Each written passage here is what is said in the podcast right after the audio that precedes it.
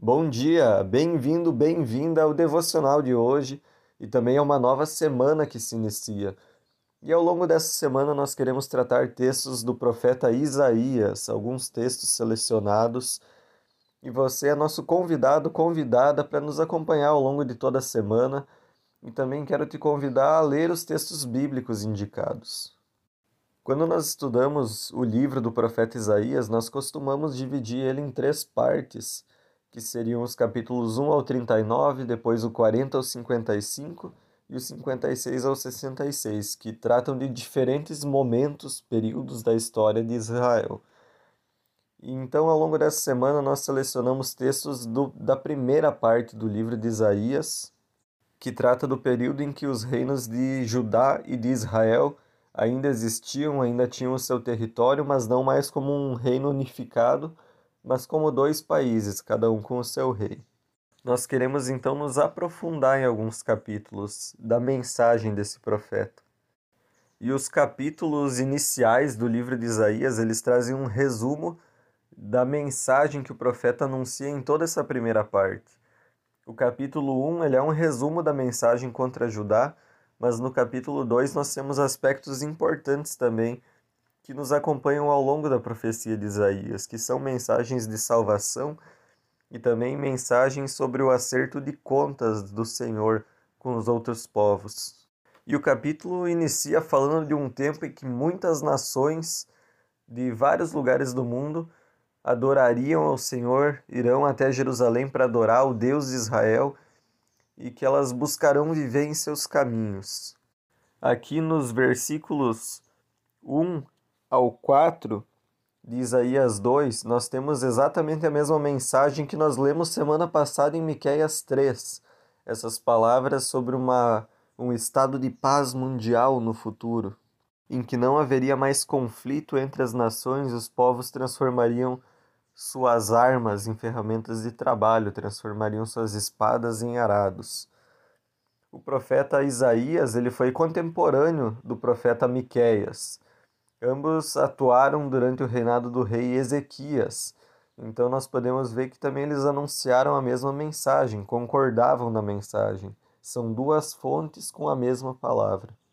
E hoje vamos olhar então para a segunda parte desse capítulo, que fala do julgamento do Senhor, do dia de acerto de contas, o dia do Senhor, como ele também é conhecido, que está de acordo com diversas profecias contra nações que nós temos ao longo do livro de Isaías.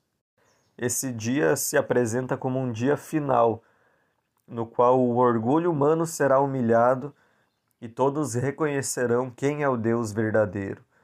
E nesse capítulo, o Deus verdadeiro, o Deus que se revelou em Israel, é contrastado com os deuses falsos, com os ídolos, com aquilo que as pessoas escolheram adorar. E o capítulo fala que quando o Senhor se manifestar em glória e majestade, as pessoas vão rastejar até cavernas, até desfiladeiros, elas vão tentar se esconder do Senhor e elas vão deixar os ídolos para trás, aquilo que elas tanto adoraram, aquilo que elas tanto serviram, elas vão simplesmente abandonar para se esconder, porque elas sabem que aquilo não vai mais ajudar elas diante do Senhor. Ali o contraste entre o Deus verdadeiro e os ídolos é tão enorme que as pessoas percebem que não faz sentido ainda se apegar aos ídolos. Elas abandonam eles e se escondem.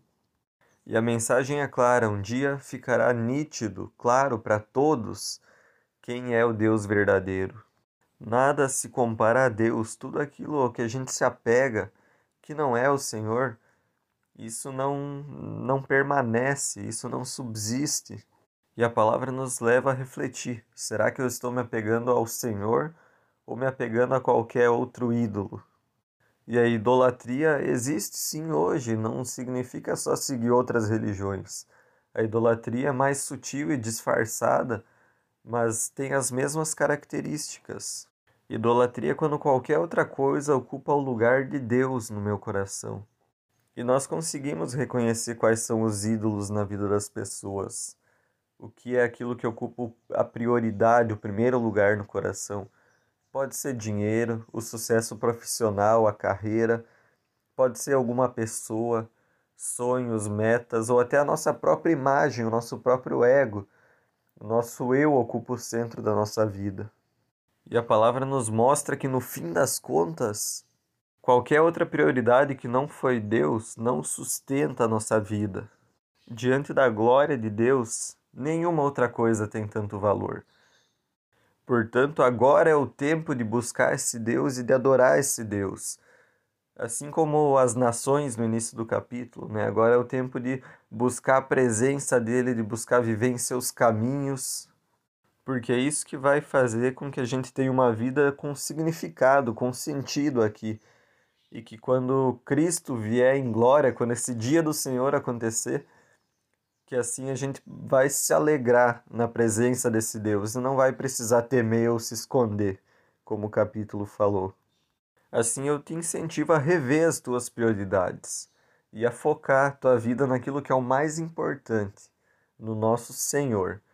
Que Deus te abençoe. Eu sou o missionário Bruno Rintz, da Melk de Joinville.